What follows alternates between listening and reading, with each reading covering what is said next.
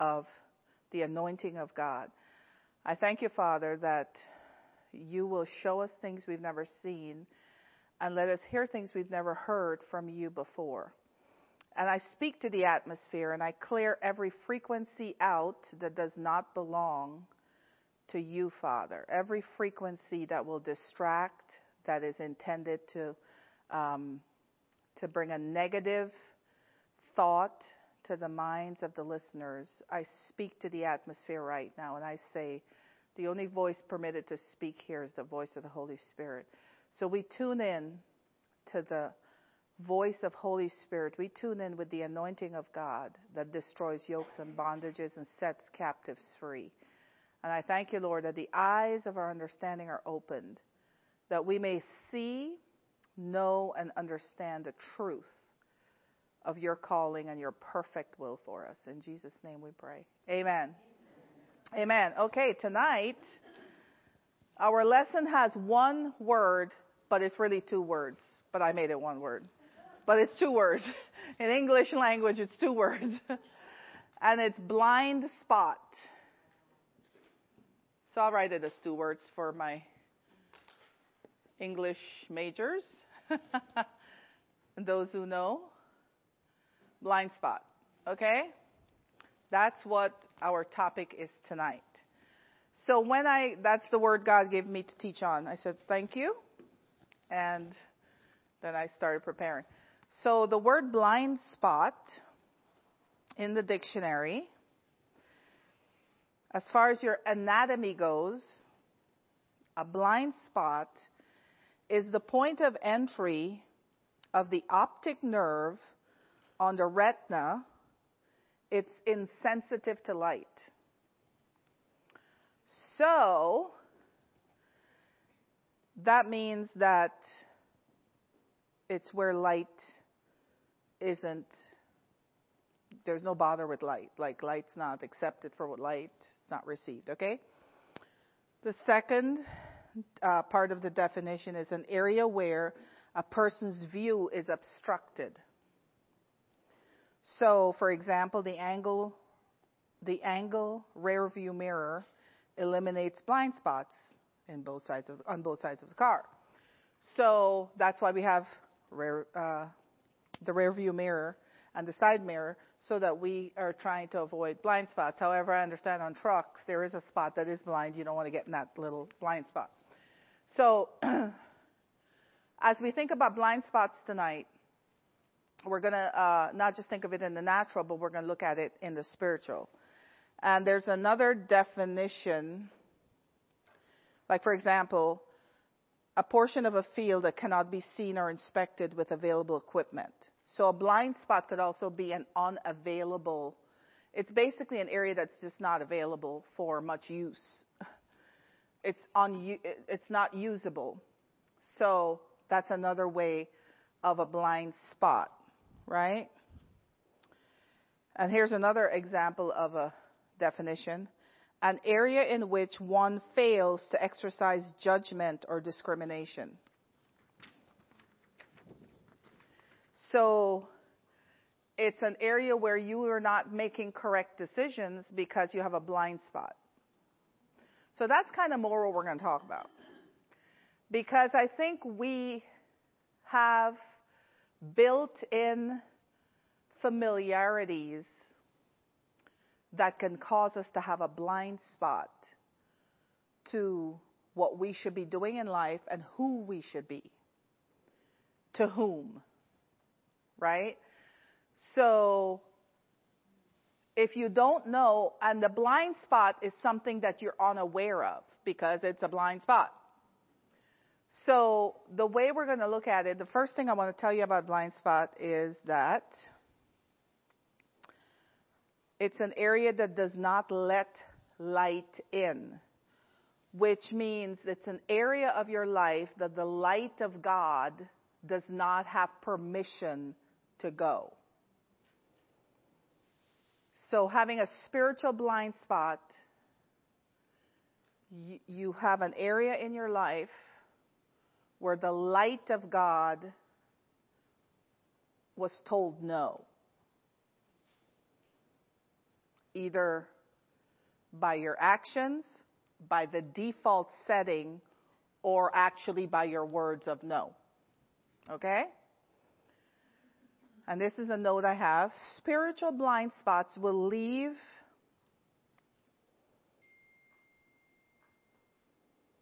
not leave, lead. Spiritual blind spots will lead to your natural corresponding subject matter to be without light. So let me explain. Um, spiritual blind spots will put your natural corresponding subject matter in jeopardy of being taken over by the enemy. Because the enemy operates in darkness. So his, his optimum working conditions is darkness. So the more darkness he can find inside where he's working, the better conditions it is for him. So the reason you want light from God to enter every subject matter of your life is because the light will put out the darkness. So that's why you want the light of God to come in. Now, the scripture does say, what, um, I don't know how it says, I forgot how it says it, but what fellowship, there you go, fellowship. What fellowship does light have with darkness? Basically, if you are a born again believer, then darkness, your spirit is no longer dark. You're now light, which means you're born again, you're alive in Christ. So that's not the one I'm talking about. You are born again. That means you're alive in Christ and you have eternal life. Okay. So that's not what I'm talking about here. I'm talking about your mind and your belief system having blind spots, right? So I don't want you to be, to go back and forth between those two thinking and think that I'm telling you that you're not saved and you're not going to go to heaven. And that's not what we're talking about. But the Bible does tell us that uh, we die for a lack of knowledge, right? And the Bible, and it says, my people. So it's not the sinner that's dying because of a lack of knowledge, it's the Christians that die because of a lack of knowledge. So, I mean, the sinners are going to die. They're, they're in darkness, 100% complete darkness. So you may feel great because you're a child of God and you know you have eternal life. But your life may not be everything it could be, and you know that. But you can't quite put your finger on it because it's a blind spot. That's all that to tell you that, okay? so, so this is what I want you to, this is how I want you to think about it, alright? It's just like something is kind of off, but you're not sure when, and you can't put your finger on it. It's a blind spot. Okay? Now, um, okay. I'm telling you a couple of things and then we'll get into the scripture. Light contains light from God. So when I say light, I'm talking God's darkness, the devil, right? Light contains 100% truth, the full truth. Okay? Darkness hides the truth. Darkness doesn't have truth in it. But darkness will use some truth. It has to use some truth in order to deceive you. Because darkness by itself has no content. It has nothing to offer. So it has to show you something. It has to allow you to see something that's the offer. But the interpretation of the offer is where the deception comes in. Right? So this is why you're in jeopardy of being taken over by darkness in an area of your life where full light is not expressed. Because you know part truth. So the devil will take that part truth and deceive you with it while you're in church while you're talking to another Christian, while you're reading the Bible, and while you're praying. A blind spot. Okay? So I'm taking my time to explain all this. I'm actually teaching tonight, which is a shocking event of history, but it's necessary for this subject. Everybody following me so far? Okay. The first thing God did was speak light. So when God said light be into the atmosphere, he was also speaking truth be. So when light comes, truth comes. Okay? And the Holy Spirit moved when light was spoken. He was on the water all the time. He was hovering over the water, but there was no action from the Holy Spirit because it was all darkness.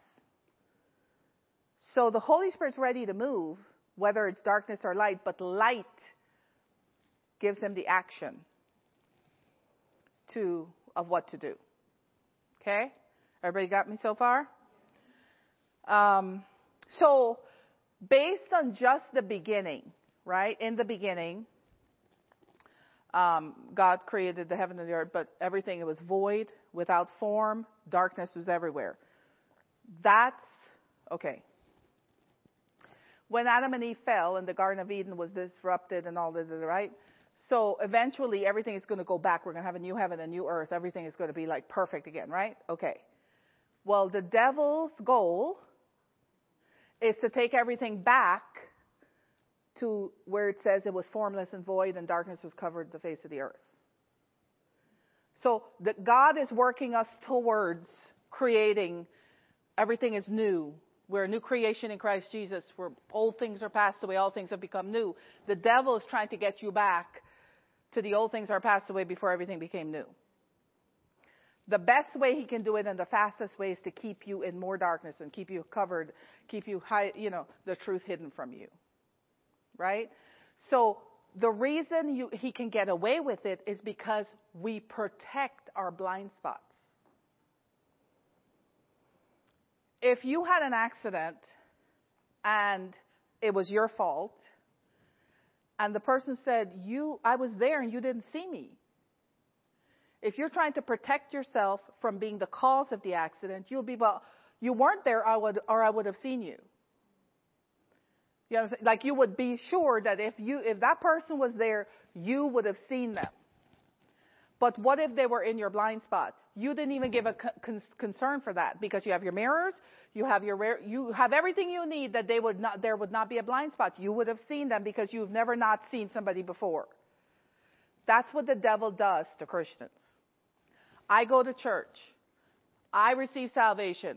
I'm even filled with the Holy Ghost for those who are. I was water baptized. My, I grew up in the church. So if that was true, I would have known it by now. Right? And you could argue with somebody about that for days just to hold on to your blind spot. And the devil will give you every reference you need in the Bible to support it. I can tell you that right now the Pharisees did not lack any of the law words necessary to support what they were um, assaulting Jesus with, with words. Remember? When they came to him, they were constantly telling him, this is what the law says. But it was being used in a deceptive manner. You see the difference? Okay. So, um, let's see what else I have here. So let's go to Hosea chapter 4 and verse 6. I'm walking a lot tonight.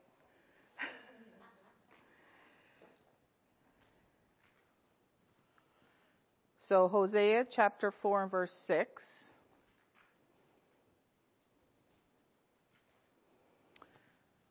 And while you're turning there, here's something you must understand. I said it before, but I'm going to say it again. The devil does not want to know the truth. The devil doesn't care what the truth is. He wants to know enough about the truth that he, so he can deceive you with it. So the devil knows the entire Bible. He knows it better than you. But he uses it for deception the reason it doesn't change him, it can't change him, is because he cannot accept the light that is in it. Okay? So, when you encounter people that quote the scripture, you still have to be careful because you don't know what spirit they're of. Right?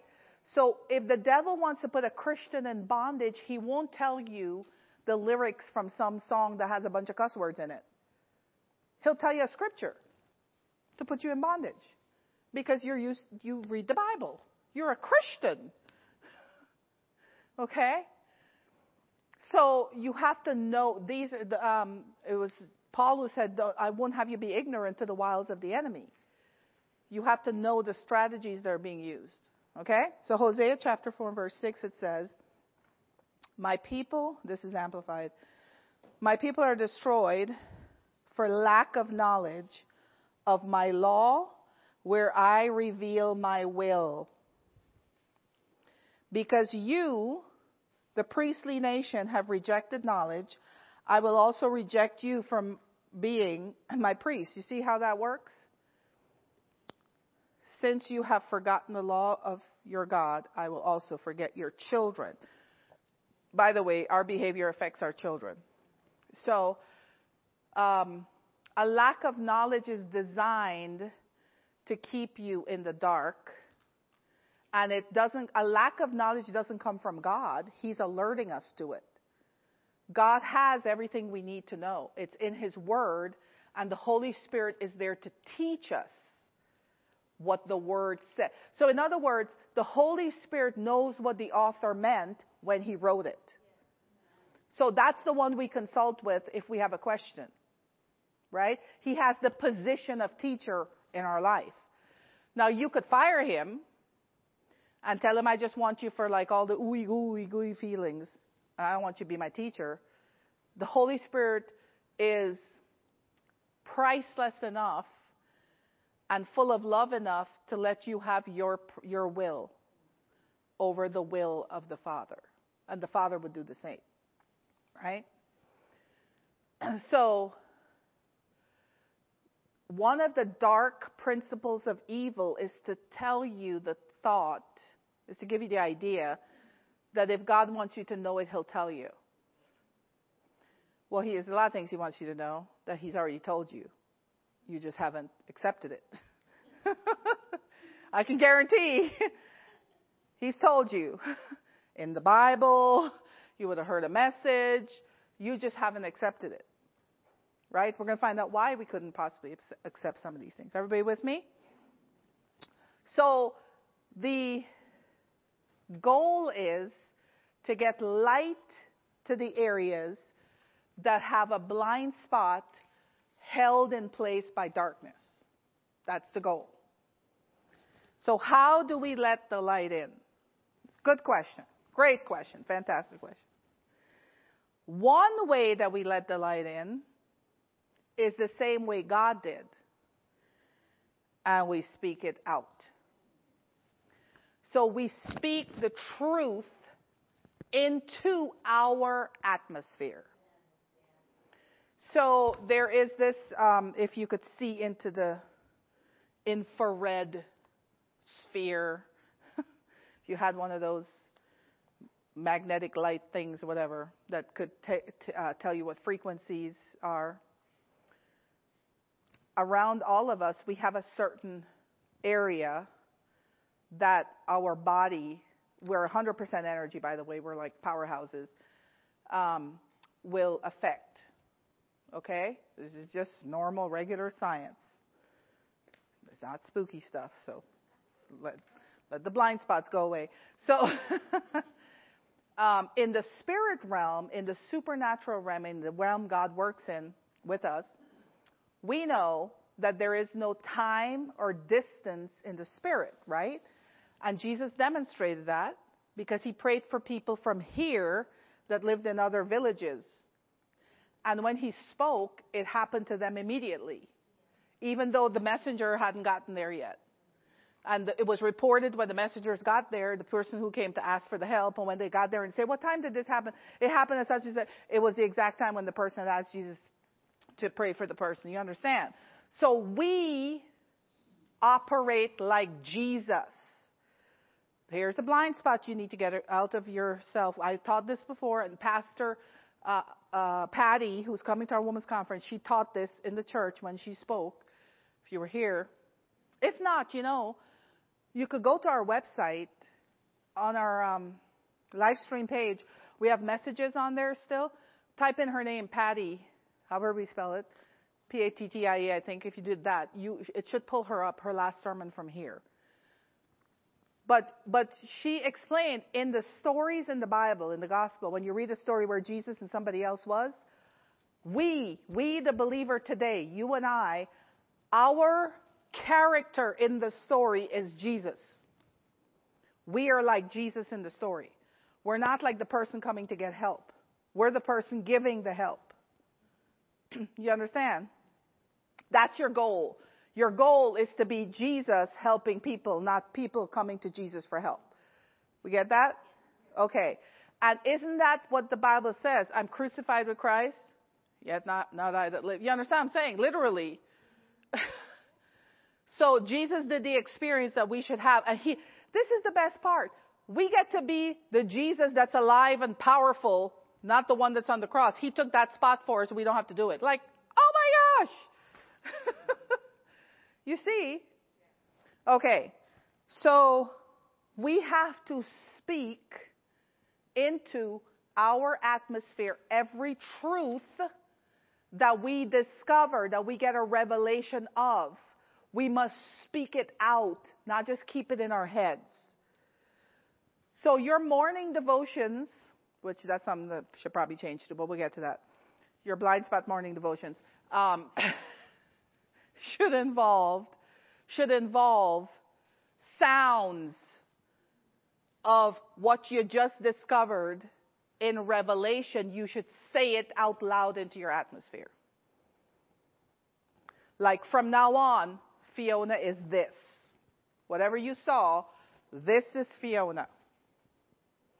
I heard Dr. Bill Winston preaching a message today, and he happened to, in passing, say, the time zone of faith is now.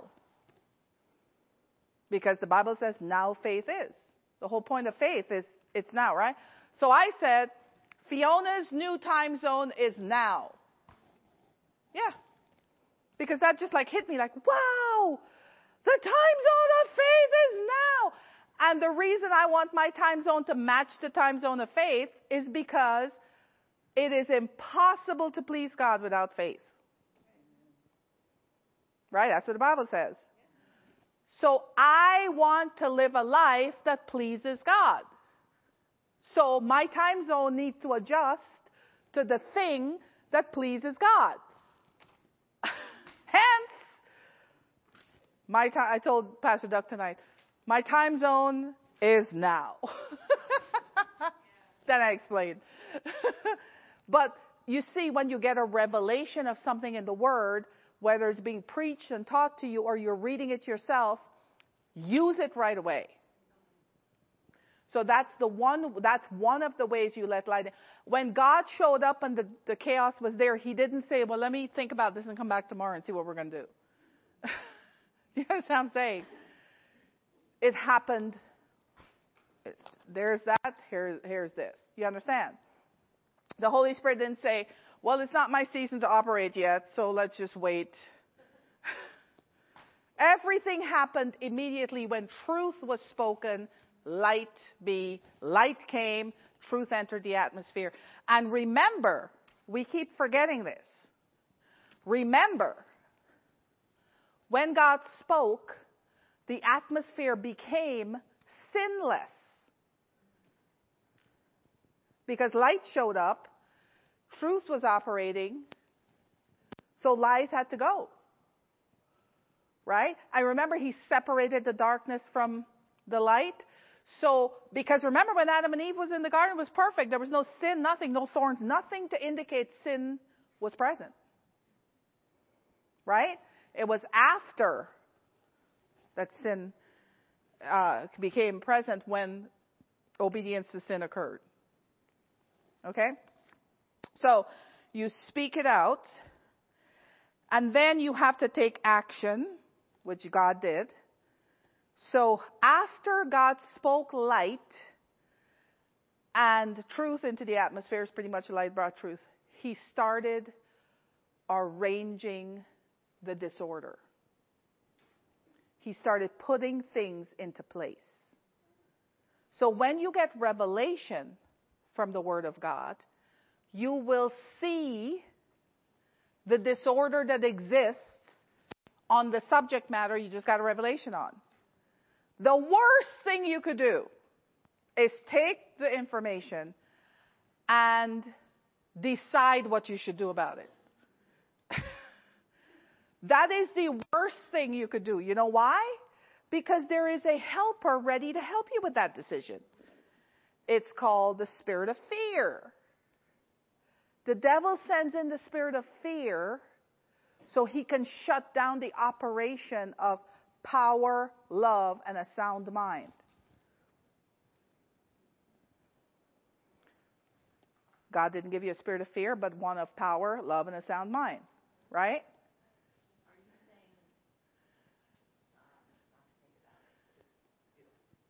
Right. Right. If you know it's truth, if you get a revelation from the Holy Spirit, then it's truth. So the only thinking you should be doing is, how quick can I get it done? In other words, you have to receive it. So if it's an action that you have to take, first you have to receive it. So you have to say, yes, I accept that. And then go into right away doing something towards the goal. Do you understand? That was a good way of asking that so we get a clarity on it because you have to first say yes. Remember, everything we do with God is permission based by us. Okay? Because we are free will beings. Okay? So God's not going to just throw stuff at you and tell you you have to. If that was the case, everybody would be saved and it'll be shut down and recreated. We'd be all out of here. Okay? But the will of man is involved here, and this is where the stuff, this is where darkness is just having a heyday.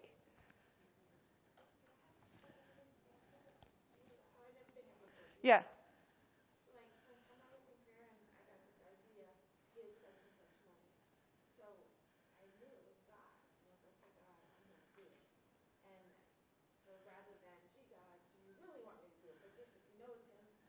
Uh huh. Uh, here's a clue. Usually the devil doesn't tell you to give anybody anything, but it's beside the point. Unless it's attached to a deception, like a manipulation. Like, you go give them that money and then you can ask them to do this for you. That's the devil. God would never tell you to go give somebody money and then go ask for a favor after. That just doesn't how he does it. So, just so you're aware, okay? But yeah, so um, you have to speak it your speaking will include permission. So when I declare Fiona's new time zone is now, that's permission for God to show me how faith works now. So I, I, expect to have revelation about how the now faith is, you know, more about that than what I know now. Okay? All right, we got this? So right there, what I'm telling you right now, you would have already had a blind spot on the whole subject because you probably never thought of it in this way. So now light has come to it. The worst, okay, let me tell you something. The worst thing you could do is go to, is to sit under teaching like this, even to other ministers that are teaching truth, and make, and decide if you're going to participate. You just don't even listen, like, leave. Like, don't listen to it online. Don't do it because it's more harmful. Do you understand what I'm saying? So, in other words, like with the Pharisees, they listened to stuff and then they used it against Jesus because the devil had use of it in them. You understand? Imagine Judas traveled with Jesus and did miracles. He, he was part of the disciples, you know, that did stuff. And he still made the decision he made. So what I'm saying, one of the blind spots to look at for yourself is when you go to church, when you read the Bible in your devotions, when you listen to a minister online, what's the intention? Right? Check your blind spot. Is it to make you feel better about something you already believe? Or is it so something could be revealed to you that you may not be doing that you need to do? Does that make sense? I always want to know what I don't know. so my thing is always like, what don't I know on this subject? I need to know more about this, you see. And so when Pastor Doug's preaching, I'm always over there typing on my phone. Because I'm like, notes are coming like crazy. And so I take it in the moment. I take it right away. I take it, I take it, I take it because it's, again, you have 24 hours. I have 24 hours. We all have 24 hours. What we do with that time is our responsibility. It's not just our business, it's our responsibility. You understand? So, culture and social etiquette and whatever may dictate to you what your time should be used for. But again, God doesn't consult them for your time. He consults you for your time.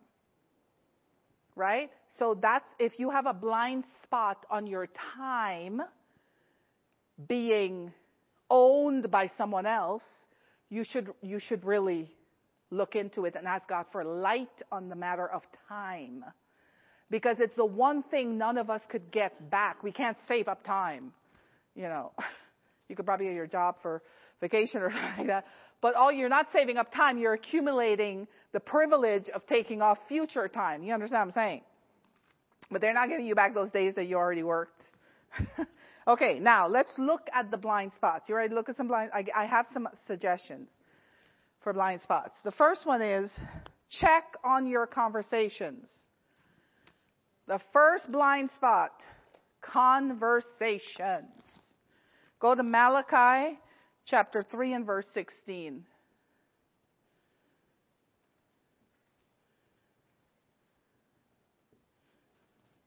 Conversations involve time, right?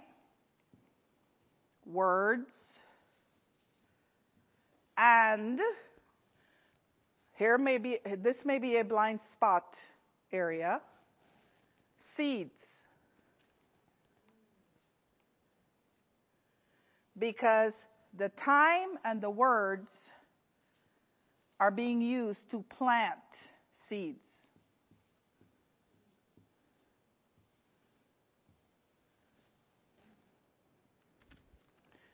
So when you're having conversations, that's happening. Okay? Malachi 3:16. Then those who feared the Lord with awe-filled reverence spoke to one another, and the Lord paid attention and heard it. And a book of remembrance was written before him of those who fear the Lord with an attitude of reverence and respect and who esteemed his name. What does the next one say? And then he gives he actually says what happens. Do you see? So other translations, you could look it up in other translations. It talks about those who are talking about God. When they're talking about God, it's being recorded. Right? So our words and the time we're spending, it's producing seeds because words are containers. And God is recording when we talk about Him. And that means He will watch over those words to give the harvest of it. Right? You want Him doing that, you don't want the other guy. Not that He could do what God can do, but the point is, our words bring attention, our words attract atmospheres. You ever go into a room and somebody was talking about you, and as soon as you walk in, they stop talking? I'm sure this has happened to somebody at one point in your life. Okay. No, not, not a single word is being said when you walked in, but you know. Because the words against you is in the atmosphere.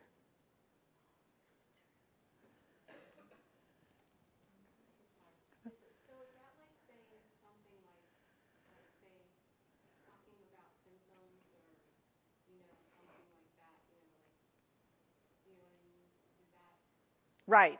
So, for example, let's say you're sick and you're saying all the stuff that's going on with you. So here's the thing. A good practice would be to finish it off with truth. So here's what's happening, but here's the truth. The truth would come from the word. So the truth would say that uh, I am healed because of Jesus' stripes. I am healed. You know what I'm saying? Like I'm not accepting this as the final thing for my body. That's a different conversation than you sit there with each other over lunch and all you do is talk about what's happened bad in each of your lives and you leave. I can guarantee you the sim, everything you talked about will multiply. It will get worse. You see what I'm saying? I had a phone call this week. This perfect example. So, I'll, uh, you know the big winds that were happening? So I'm at home and I'm thinking, I heard this like loud noise, you know, like something fell somewhere. So I thought, well, outside in the yard, something must have blown over. When the wind is over, we'll go out and see what it is. So I'm doing my thing, and I decided to use the guest bathroom. I had to go to the bathroom. I never do when I'm home. I always use mine, even if I'm in the living room. But I said, oh, I'll just go right here. I went. So I'm in the bathroom. I'm and I'm going by the sink to wash my hands, and I'm feeling this draft, you know, like this cold air hitting me, and I'm looking, I'm opening the cabinet, going, is, is there a hole in the floor? Like, what happened? We're in the sec. What happened? Like, I'm looking everywhere for this air, and I'm putting my hand up. I can't feel anything, and I look up. I'm like, you know, it's not coming from up there. then I look up and I go, but man, that looks so weird up there it's like that tree, I could see it so clearly, you know. So we have a skylight in the bathroom. So then I'm thinking, I've never seen it that clean. and I'm still waving my hands and I can't feel the direct air because I guess the angle to which it's coming in, it, it felt like it was at my feet, the air, right? So I go into the closet, get a big long stick, Still not convinced this thing is talking about blind spot.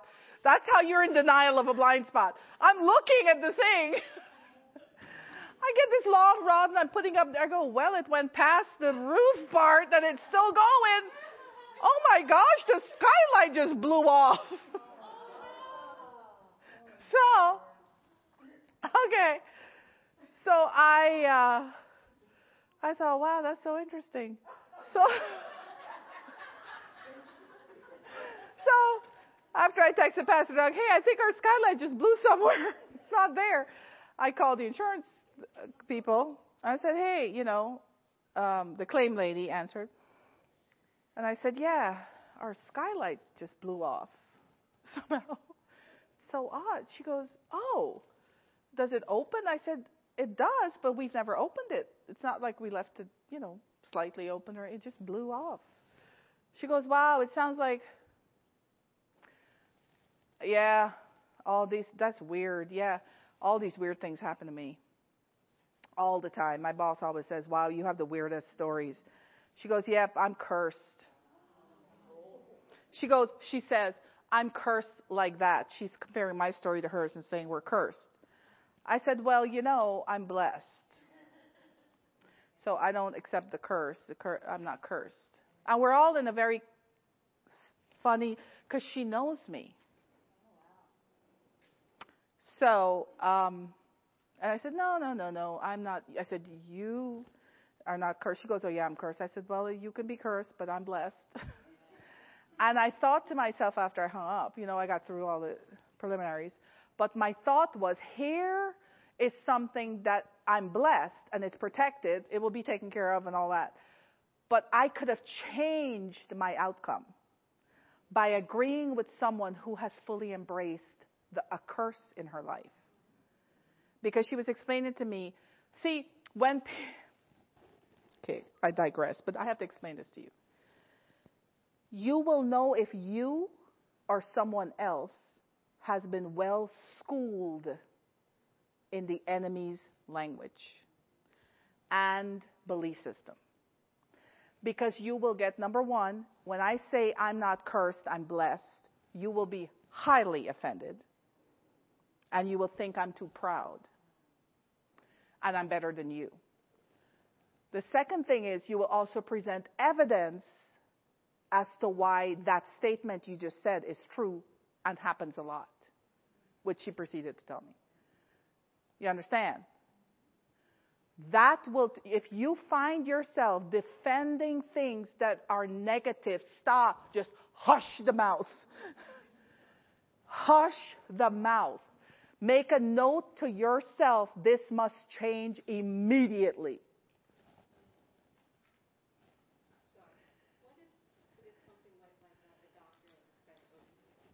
Especially what a doctor says over you. Especially what a doctor said. There's a verse in the Bible, which I don't know where it is right now. If anybody knows where it is, tell me. Whose report will you believe? Right? There's a verse that goes, there's a scripture there. Whose report will you believe? Somebody look it up and we, okay. You keep that one. Whose report will you believe? There's, there are many reports that will be given. You have to know which one you're going to side with. Right? So, your blind spot, when you discover it and attack it, you will offend people. Because, and, and they will, they will look at you like you think you're better than them. The truth of the matter is, you really are. like even that's hard for you to even comprehend saying to somebody. Because think about it. When we're in Christ, we are a new creation, correct? Okay, the sinner is not a new creation. Not because they don't qualify, because they rejected. Do you understand? It's not because they're not good enough to become a new creature, it's because they said no. Or they chose not to listen. You understand what I'm saying? Or maybe they never heard it.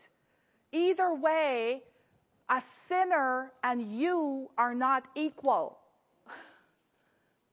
One is in darkness, you are in light. You must know this. You must understand this about yourself and quit trying to fit in. The gospel is not convicting because we're fitting in. It's because of the power of the Holy Spirit. The Holy Spirit is the one who convicts people of sin, righteousness, and judgment. So when we decide we want to fit in so we can help people have come to Christ, we're actually taking the place of the Holy Spirit. That's His job.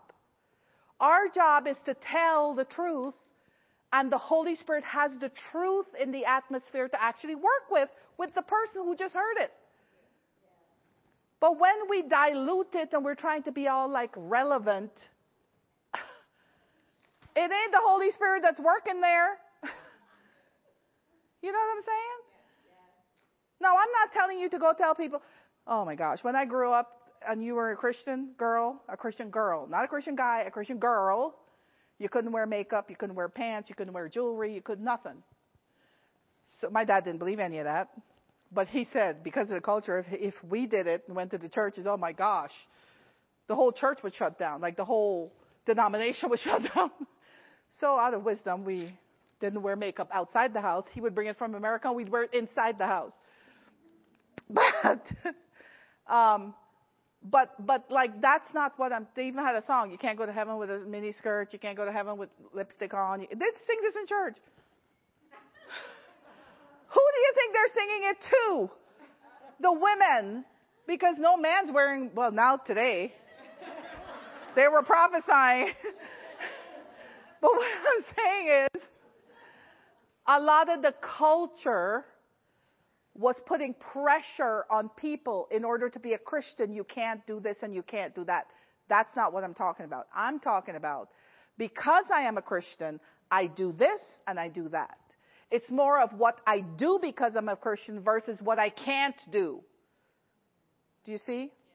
Because what you do will eliminate what you can't do or you won't do. Let's put it that way. So I won't go around telling you how horrible I feel because I know that's the temporary. It is not my permanent situation.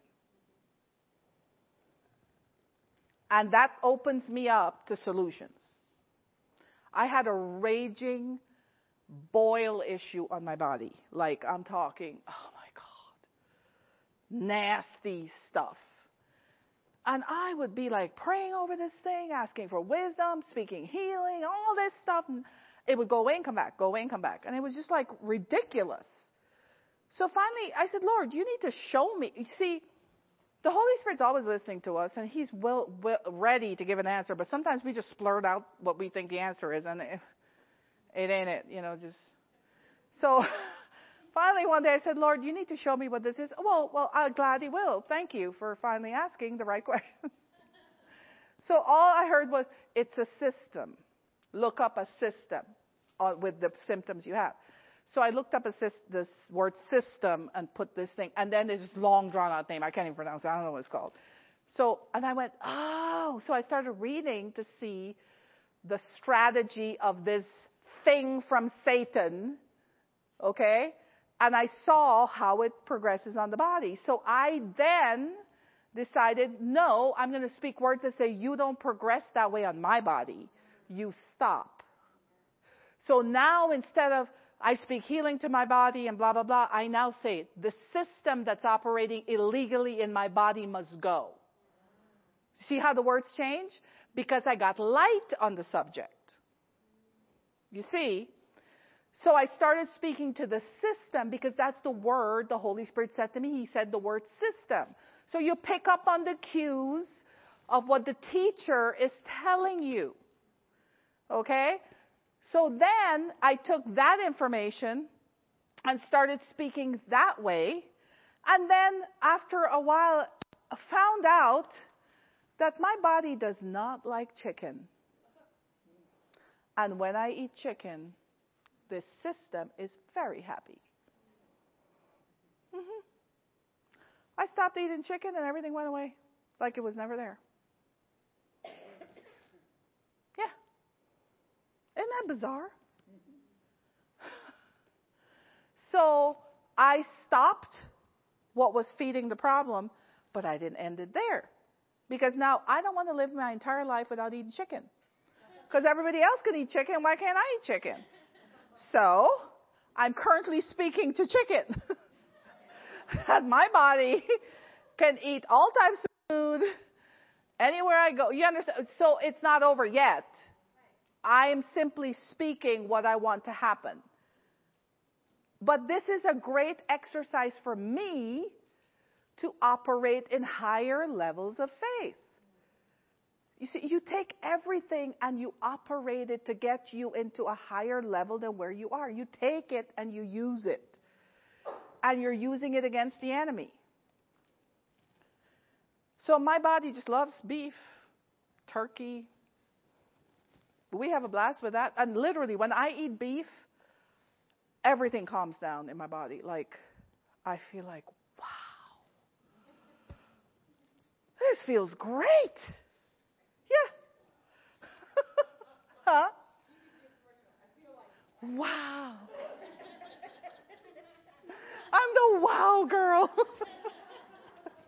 so, do you see how, but the Holy Spirit showed me what my body was doing with certain things. You see, now wisdom would tell me, stop doing those things. Okay? If the Holy Spirit tells you something, so here's another thing you may not know. Somebody said this to me one day and I went, oh my gosh, I never even thought about that. When the Holy Spirit gives you an instruction, every time God speaks to you, it's not just regular words that, that somebody else is saying. He is the holder of anointings. So when God gives you a word or an instruction, it has an anointing with it. So it's personalized to you. So you now have that anointing for that thing, whatever it is. This is why it's dangerous to compare how you can do something versus how somebody else can do something. Because you're comparing a natural and an anointing thing. And you could literally sabotage the anointing that was sent with the word to you. You could sabotage it and neutralize it because you're, you're like comparing it to the other person's. Do you see what I'm saying? So when God tells you to do something or gives you a revelation about something or asks you to do something, He anoints you to do it. He's not sending you out with your natural power. It's His power. You understand? So because he told, pointed out, what we found out it was chicken and all this stuff, well, I, I, I'm fine. I don't have to eat chicken. But I'm choosing to like, my body should not be allergic to anything. I'm living on earth. It's on earth. I should have it. That's my philosophy. The Holy Spirit will tell me if I'm wrong. You understand? So, this, but here's what I'm not going to do. I'm not going to be arrogant and go, I'm going to eat the chicken and it's not going to do anything to me. That's stupid. Okay?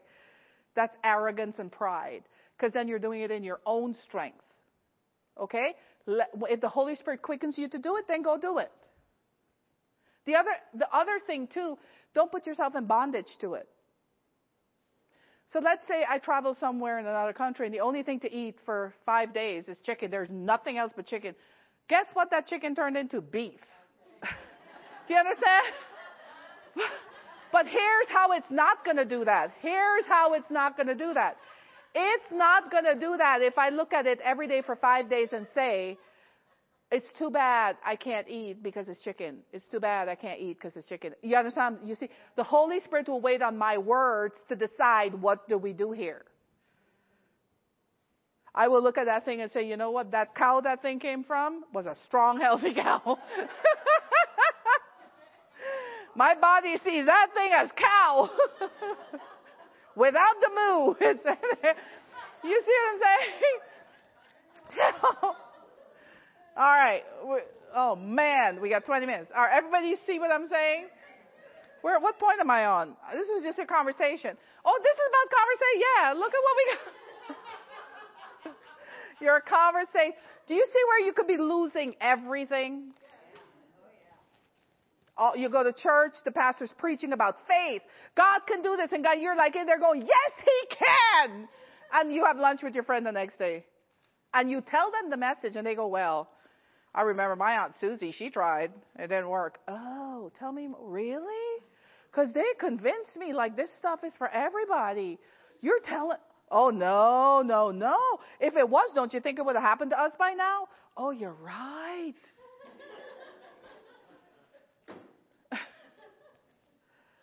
Right? Now there's a scripture that says that the enemy is waiting for the word when it's put in you to take it, to snatch it away.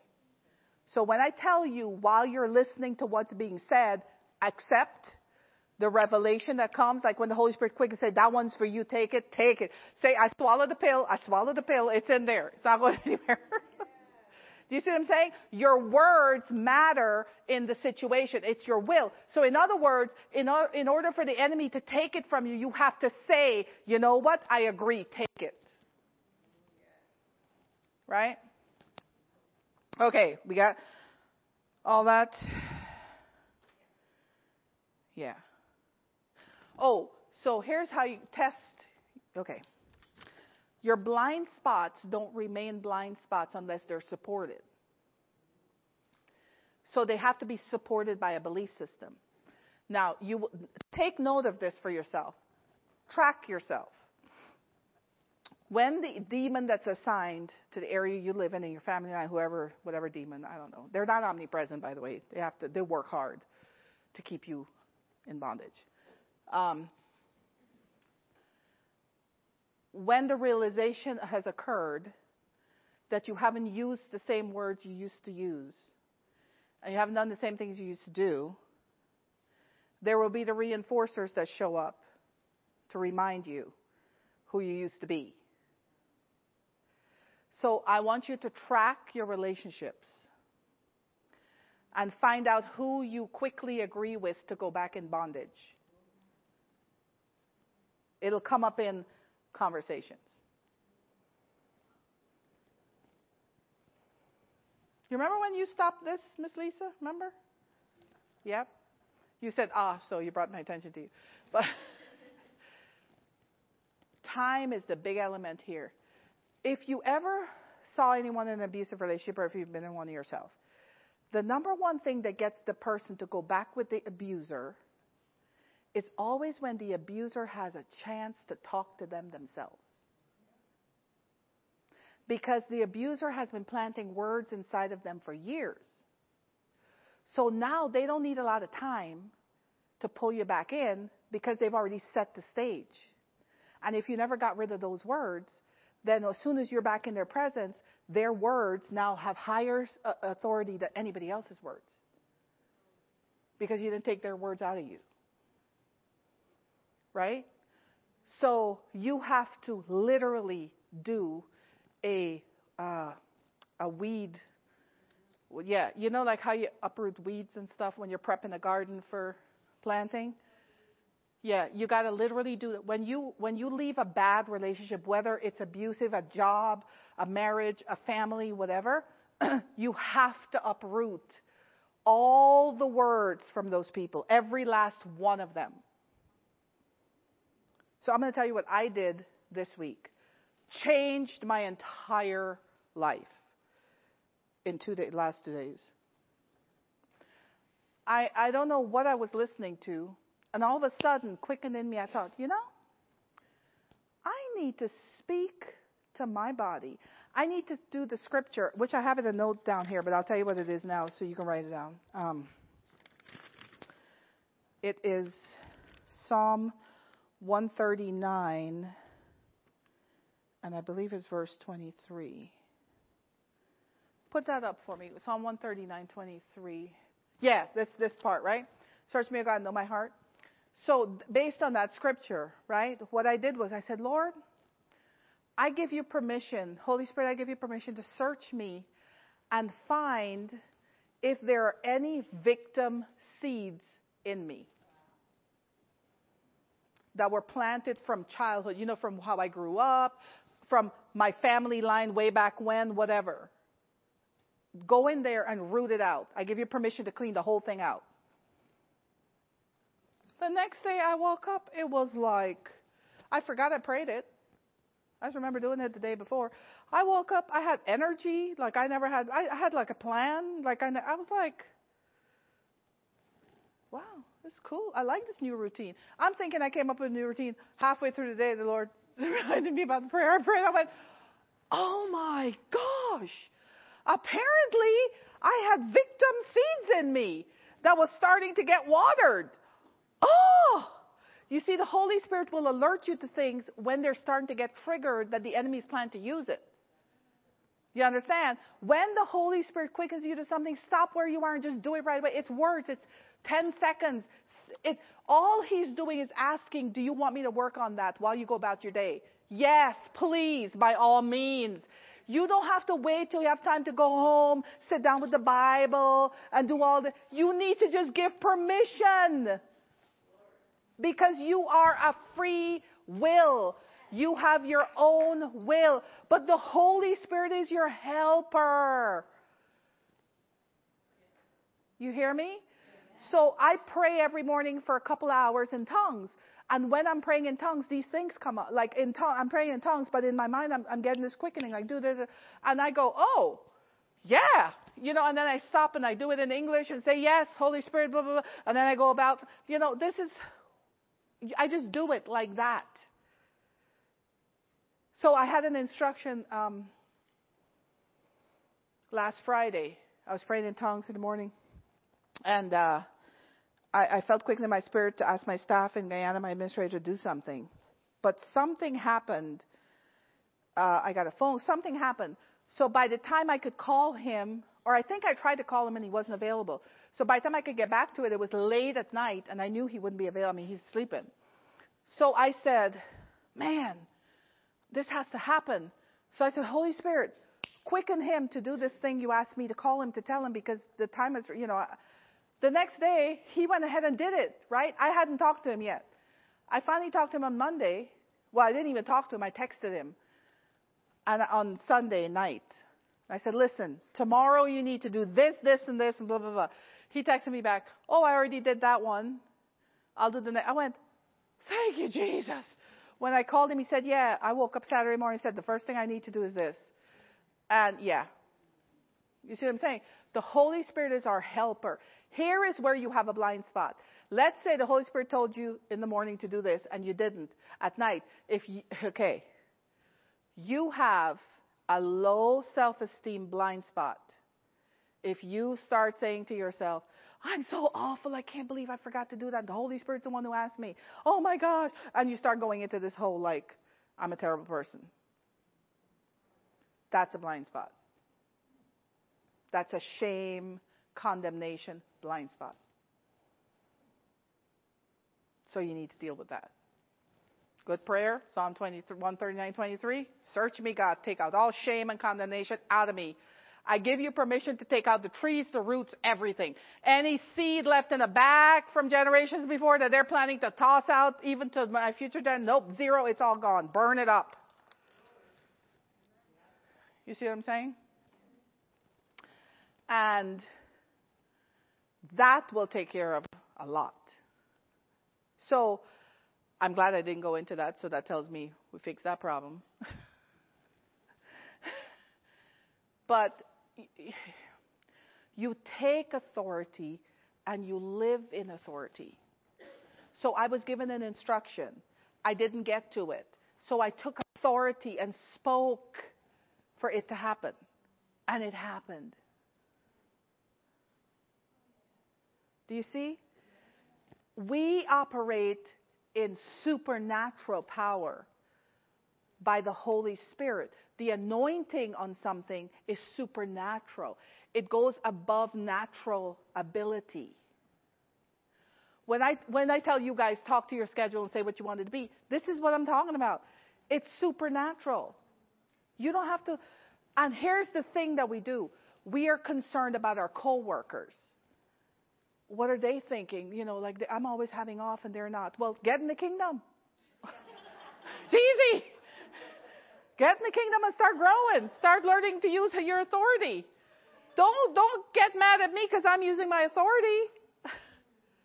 Do you understand? We, these are blind spots. We are trying to bring everybody along. So we hold ourselves back till they can all catch up. No! Run your race like a champion. The gold medalists aren't waiting for the silver medalists to catch up.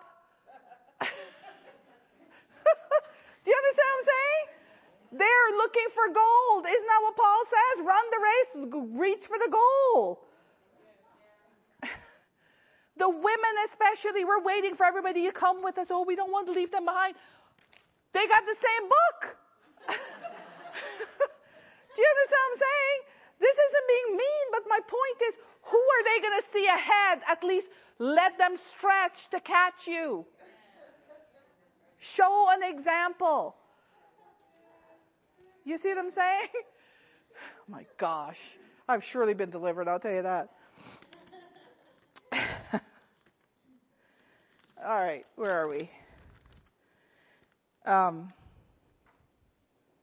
okay, everybody got that? That's one point. Oh my goodness. We got like. Although if you took care of this, I mean, a whole bunch of stuff will go away right away. Okay? Second thing, check on your identity of yourself. Well, I kind of led into that. Okay? Psalm 139:23, that's the one I told you about. That's the one to help cleanse your identity. Tell the Holy Spirit, get in there every single. And here's the other thing I prayed.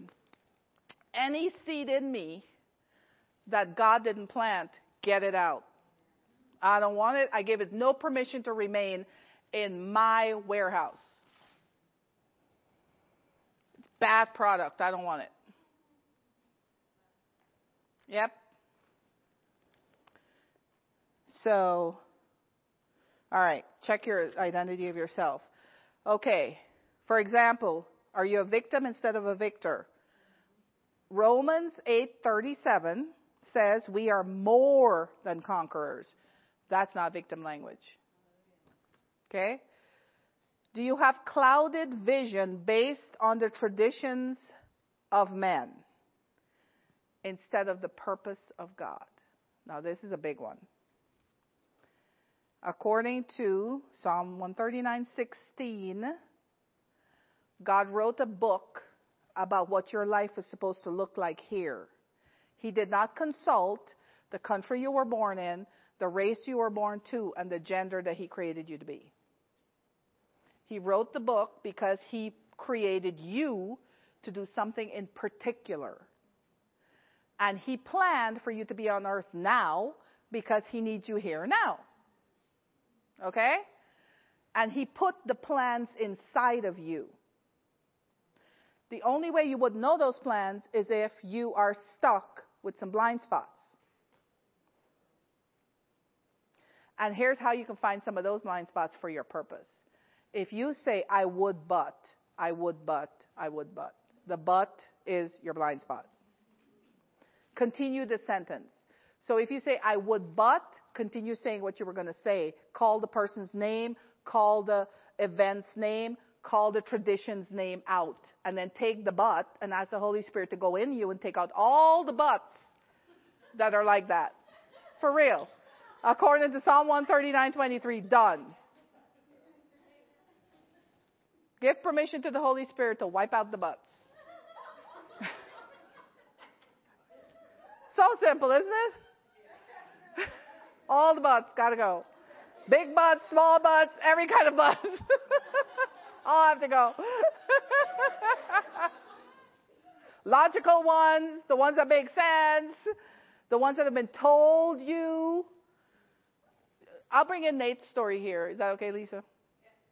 You know Nate, you know Nate, Lisa's son Nate. Like when I first met him, he had all the reasons why he couldn't learn or think like everybody else. So he, I was in the kitchen with him one day, and he's standing on the other side of the table, and he's talk, I'm talking to him like I would anybody else, and he's over there, and I'm over here, and he's talking. So he's talking fluently to me, having we're having a great conversation. All of a sudden, he stops and he goes, "I'm sorry. Uh, I'm sorry that I'm talking a little slow because you know there's something my mind. I'm a little slower. I mean, he's explaining to me what his problem is. I looked at him. I said, "I'm, uh, I'm sorry. What?" He said, "Yeah, you know, I'm a little slow." And I said, "Really?" I said, "That's odd, because you have a brain, and I have a brain, and we're both using our brains right now. Whether you use your brain faster than mine or slower, that's your choice. But we're using our brain, and we're having a conversation. You're speaking words I understand.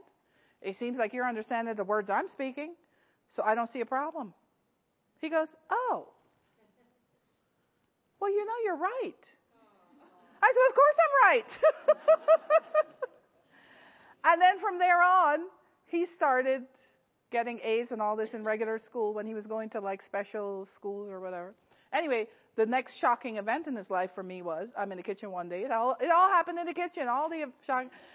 And he walks in and he goes, "You know, Pastor Fiona, I think I'm going to go to college. I just about fell over, honestly. I was like, well, that's just great. because the whole big event of this kid's life was to get him through high school, regular high school. Uh, he walks and says he wants to go to college. I said, well, absolutely. What are you going to study? I don't know yet. Well, then that's going to college is a right, that's a good move right there. Yeah, he's in college right now. He's so what I'm saying is, we have to check the blind spots of what somebody else told us about ourselves. Right? So those identity markers will cloud the vision that was already put in every cell in your body that was written by God personally about you, which means it carries an anointing for the thing he wrote about you inside of you. So you could do it like nobody else could do it. And you just have to know that. You understand what I'm saying? So this is why my book Identity Reset I think touches on this. This is why it's very it's sad, frankly. It's sad to, to not do something because somebody you know who's really good at other things did it and they failed. It's sad. Don't ever do that. Don't ever, ever do that. Because they don't have the DNA structure, the handprints of God inside of them, the message and the anointing inside of them that God Himself put to say, when you stand in front of the door, the door will recognize you and just open. You, you watered it down to when your friends stood in front of the door, they're so beautiful and pretty and so much smarter than you, and they stood there and the, door did nothing. What do you think the door's going to do for me? you see, that's the traditions of men. That's the traditions of men. And the traditions of men, I have the verse here for you. Mark 7:13. You write all these things you got to go study on your own. Mark 7:13. Well, you're not going to study it on your own. The Holy Spirit will teach you the part that you need to know. Let's rephrase that right there. okay. Um, you have to give your own will to it, is what I'm saying. You have to give permission to it. Okay, Mark 7:13 so you nullify the authority of the Word of God, acting as if it did not apply because of your tradition, which you have handed down through the elders, and you do many things such as that. You see, the tradition, uh, and Matthew says it this way, the traditions of men causes the Word of God to be of no effect. Not that the Word of God isn't effective, it's not effective to the people who put tradition above the Word. Okay? Now, let me tell you something. The Lord showed me this today, and I thought, oh. You remember the Garden of Eden? We all do. That place um, where it all started. I wrote a little note here about it. Okay. All right. Okay, hold on. I'm reading my own note. Okay. Um, okay, let me tell it to you. Okay. you remember how the Lord, in Genesis 2, um, let me find it here, I'll tell you. I think it's 2. Just look at chapter 2 and you'll see it. Okay. Genesis chapter 2. Oh, in chapter 2, 16, 17 where God told them exactly what trees to eat from, right? And he said, These trees you can eat from. And, um, but this one, go to the next one. You eat the fruit from every tree of the garden, but only from the tree of the knowledge of recognition good and evil you shall not eat. Okay. God was telling them the food was on all the other trees. But this tree is not food. And Eve did not take that in. She compared this tree to the other trees like they were the same. But God was telling her this tree, even though it looks like the, uh, it looks like fruit, it's not fruit. It's not for you to eat. It's not food. Those are all food. This is not food. Don't eat it because if you eat it, you're going to die. The devil came in and he didn't care what the truth was. He magnified for her the fact that it was good to eat. Look at Genesis 3 where he talks to her about it. Where does he bring it up? Well, you guys go home and look at it. In Genesis 3, if you look at the conversation with the devil and Eve, he convinced her that it was good to eat. She looked at it and said, and when she saw that it was good to eat, you know what she was comparing to? She hadn't tested anything to see if it was poisonous or not. She compared it to the other trees. It looked like what, it looked like just like the other trees. It looked the same. You know, we were, we had to take care of it the same way we had to tend because remember they had to tend to the garden. He didn't tell them not to tend to it. They had to still take care of it. He just told them don't eat. It's not food. Don't eat. These are food. This isn't food. And because it all looked the same,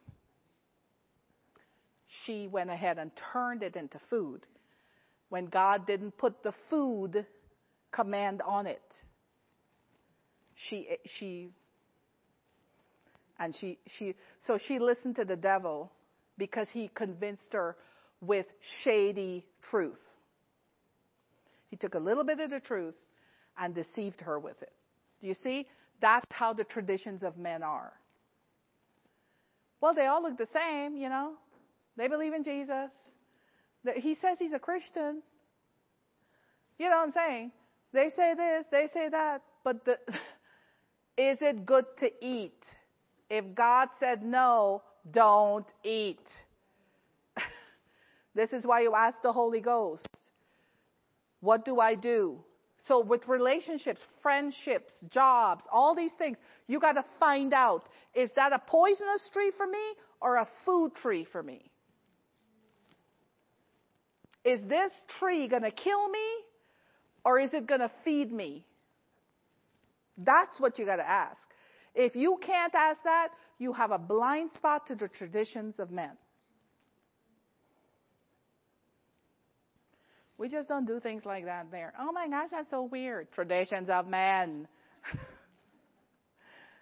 Those are words of blind spots. You understand? You have been conditioned with evidence and lots of studies. and what? And polls. polls, yeah.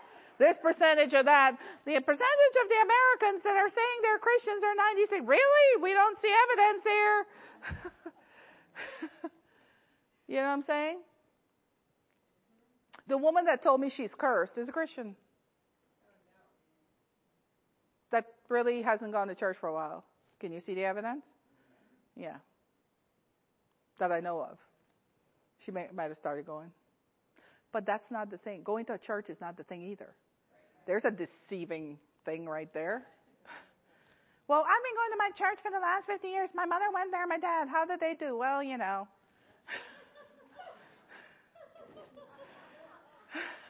Some churches are better than other churches. The church for you is better than every church.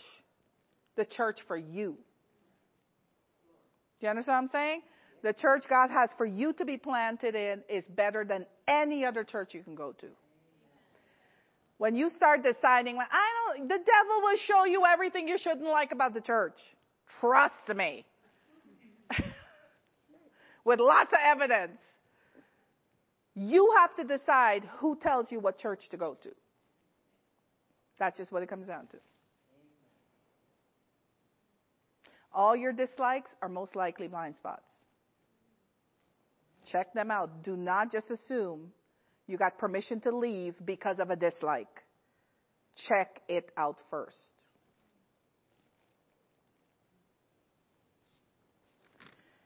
Okay. Did we say we go till 8:30? Okay, we got time. Okay. Are you guys learning something tonight? Okay, so now that I've warmed you up, we're going to go to Proverbs 31. Let's go there. Shall we? Let's go to Proverbs 31 and get rid of all the blind spots. Oh my goodness.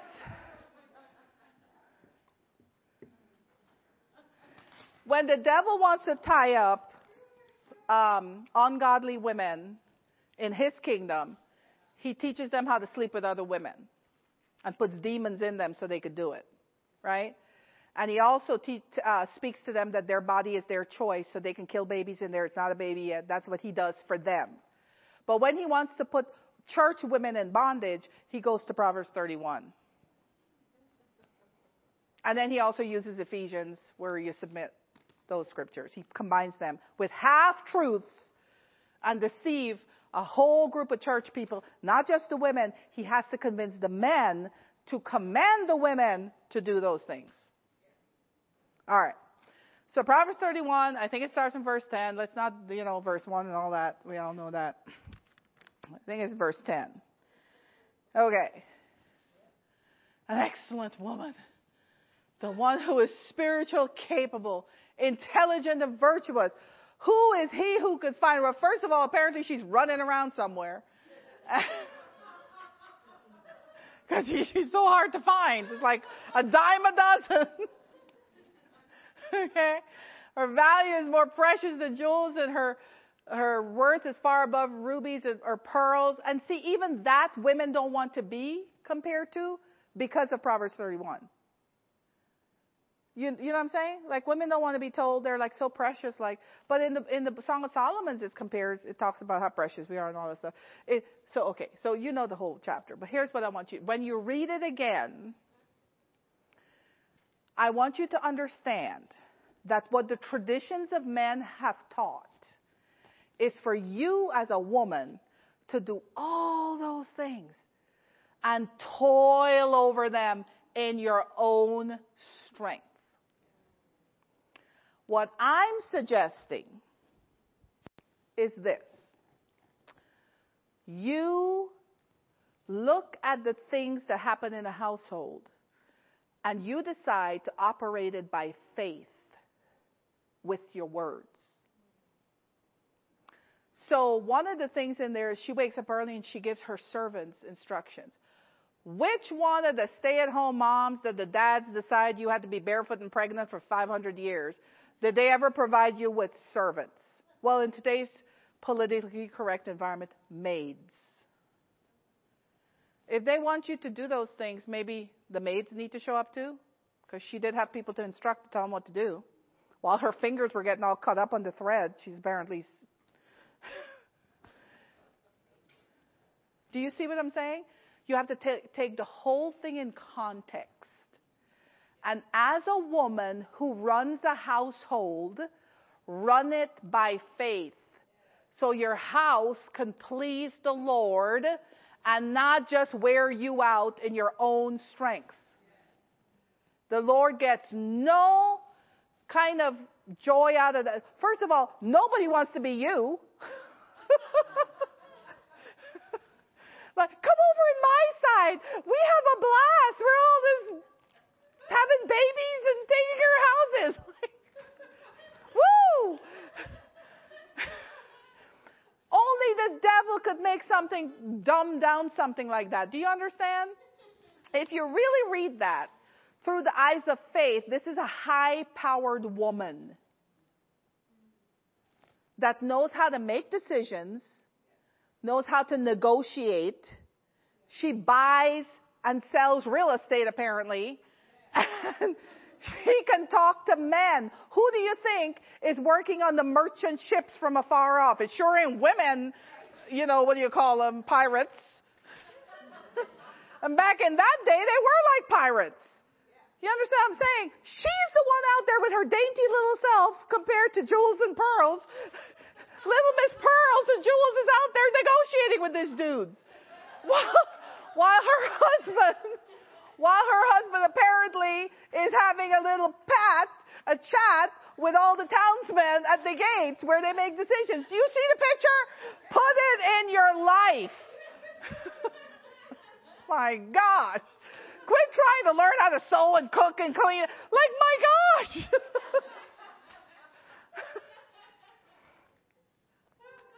Do you see? Get that out of you. If you were planted with those seeds from traditions, you need to junk that out of you now. Like rip it out. Yes. Well, that's what I'm saying. Give the Holy Spirit permission. He knows how to junk it. Oh, you get one swipe. Woo! The next morning you wake up, all them guilty feelings about, oh my gosh, I didn't get to do this. Blah, blah, blah, blah, Gone.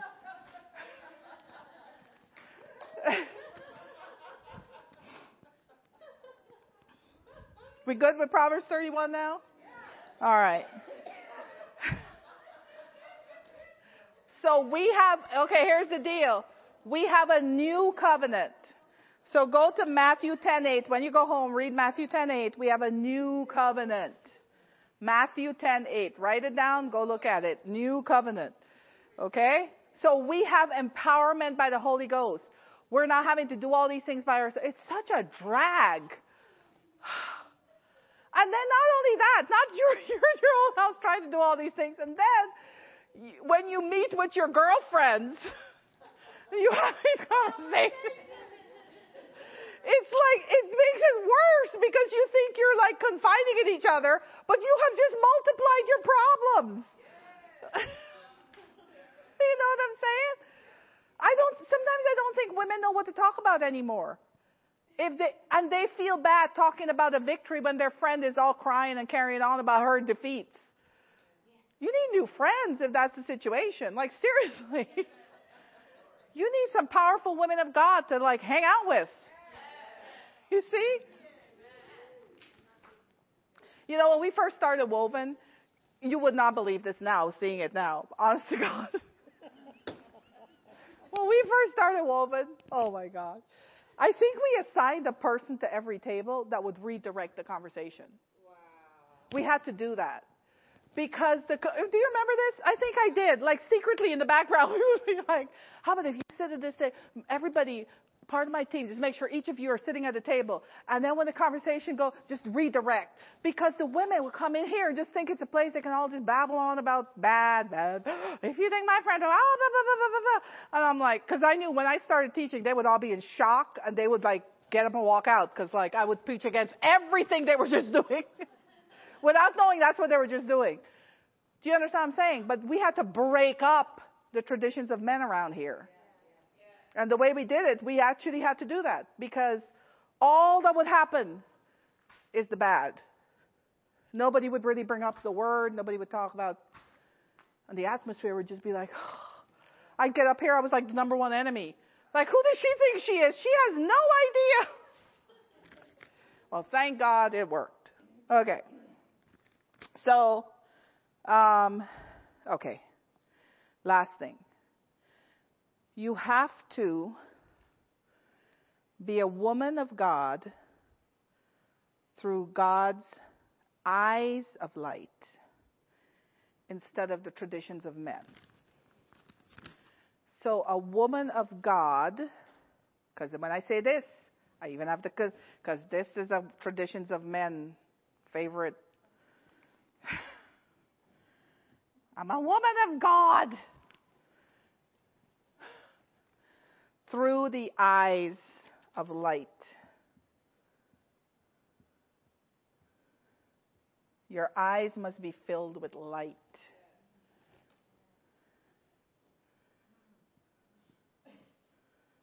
Do you understand what I'm saying here? okay? You remember how it says, let your eyes be flooded with light, like a flash, like a um, floodlight, just like you can't look at any, you can't see anything at all. That's what you need. To be blinded by the light of God. How many? Three days. I think that's my. Oh, it's here. Um, three days. Paul had to decide who he was going to serve.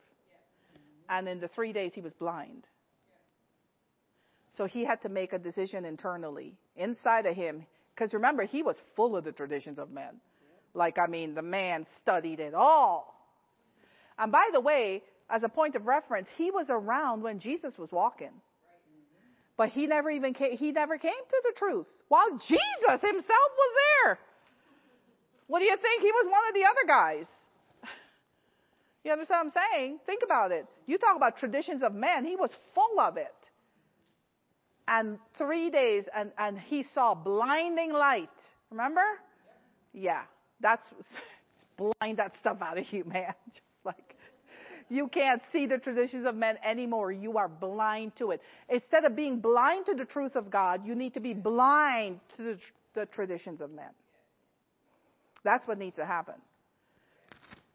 You know you're blind to it when they when they get mad. That's like a sure tell sign. Okay. Uh,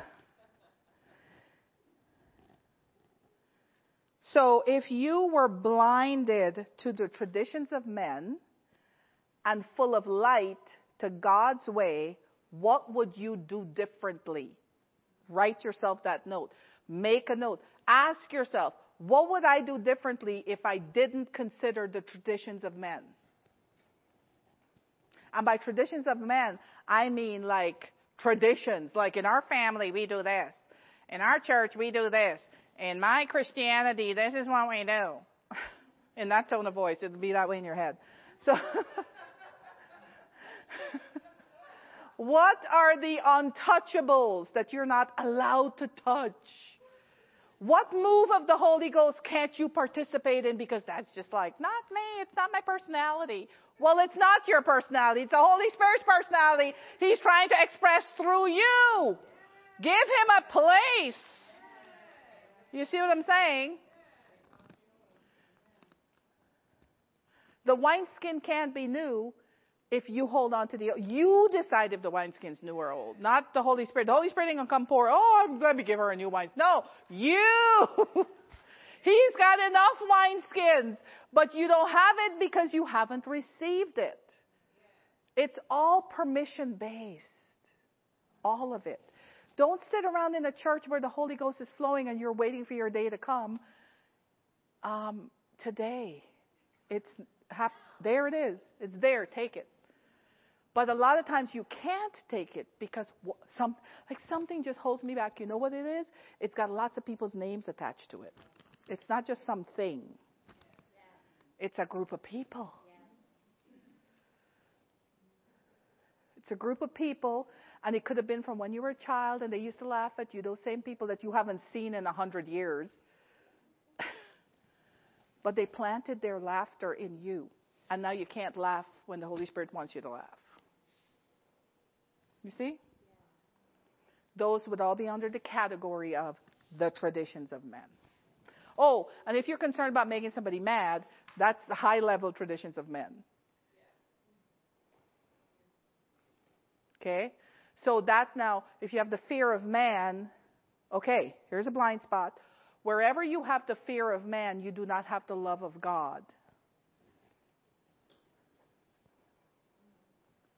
Wherever you have the fear of man, you do not have the love of God on that specific subject matter. So,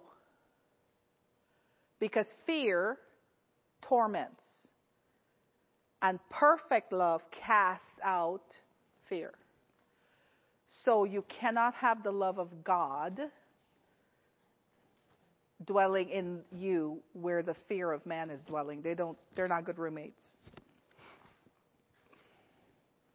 It would be like you're asking the king of a country that's visiting your country and they're coming and you know they're coming and you're telling them to go in San Francisco and sleep with the homeless people.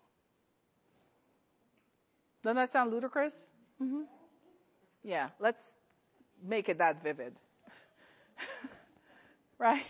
The fear of man is the homeless people in a tent, and you're asking God to go hang out there. He will go to cleanse people, but he ain't gonna come into you so you can decide do you want that person's decision or his. You understand? Treat God like a king. He will extend his kingdom to you.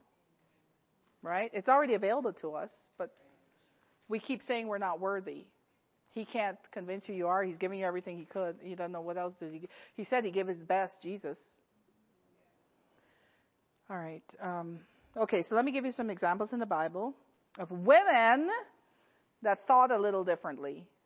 Mary, the mother of Jesus, she got pregnant outside of wedlock without a man. I mean, not just the traditions of men, the laws of biology. I mean, she accepted something that was against the laws of nature. like, she just said, be it unto me. Like, oh my gosh.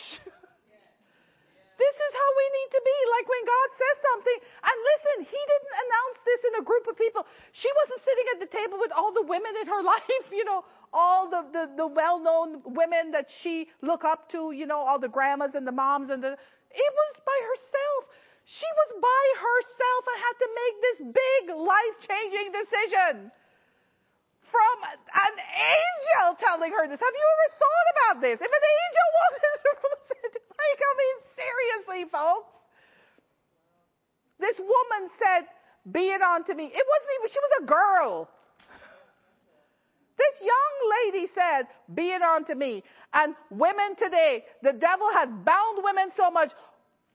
Women who give birth to children can't say no to the traditions of men. Like, seriously.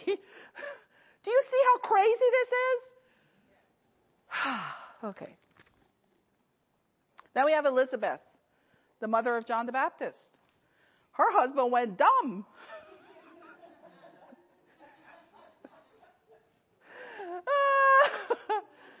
oh my gosh. Kendra's here, so I won't say much on the subject, but imagine the whole thing was silent. Uh, she probably had to initiate too. That's another problem, probably, for all the traditions of men. Not allowed to do that. Initiate. Okay. we we did the relationship teaching somewhere, and I remember making a point. There was a question asked about the subject, and I and we said, well, you know, it's not just the man that could be this way. Women could be this way. And the, a couple of women were like, Amen. Like, okay. anyway. Uh, then we have, so Elizabeth went ahead and say, said yes to God when her husband had a bunch of questions that made him dumb. So she literally, so if she was following the traditions of men, she would have go along with whatever, you know, she would have thrown herself on the sword because her husband would be right. Nonsense. Anyway. and you know what's going to happen? Okay.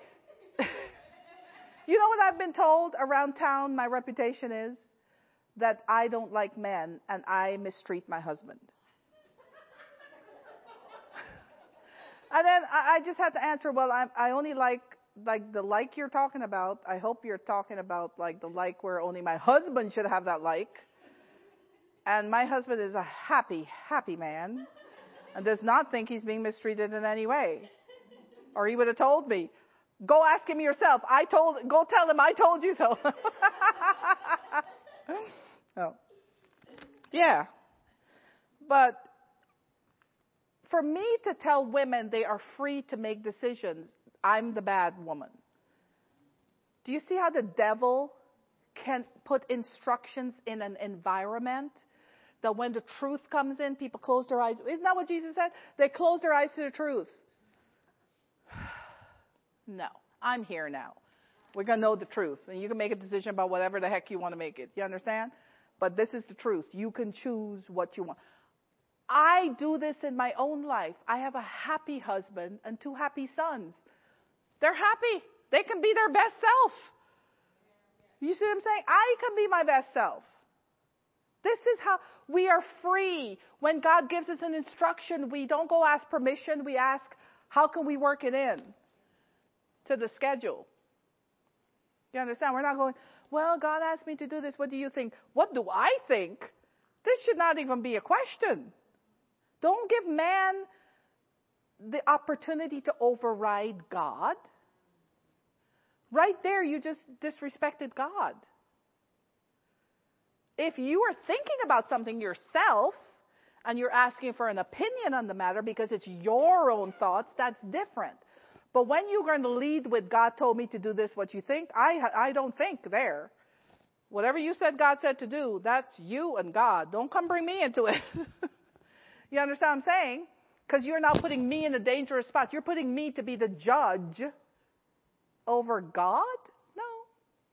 No. Now, if it's your words and you're telling me God said, then you are in trouble. you understand what I'm saying? So this is, these are important things to know. Okay. Then we have um, Deborah, the judge Deborah. God put her in charge of a country. God did. You look in the book of Judges.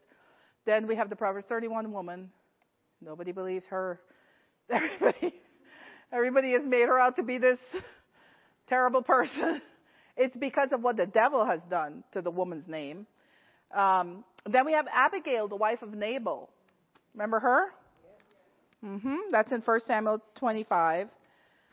Um, that's it. Oh, the Shunammite woman. You remember the Shunammite woman? In um, 2 Kings 4, 8 to 10.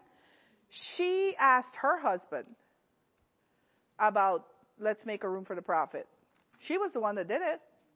And then the prophet decided, yeah, you need a son. She goes, well, my husband's really old. He just ignored everything she had to say. See the traditions of men? If your husband's too old, you can't have a son. So she had to initiate some stuff for the old guy to work out so she can have a son. You know what I'm saying? All woman driven. And that was Old Testament. We're in a better covenant. Like we're in a better covenant. We didn't go backwards here, people. When Jesus came, Galatians 3:28, we're all equal now. The only place a woman is not equal is in Satan's kingdom. The world system, women will never be equal. And the funny thing is, women go to the world system because they think that's the only place they could be equal. Not in the church. Isn't that sad? The devil flipped it on the Christian women that if you're in the church, you can't be equal to a man. That's really what it comes down to. It is ludicrous for a woman to think she's equal to a man in the church, according to the devil, which most women agree with, and men. I don't agree with it. So, all right. I think 8:30 I've stopped talking now. If you have questions, I will answer them. Goodbye to our online audience.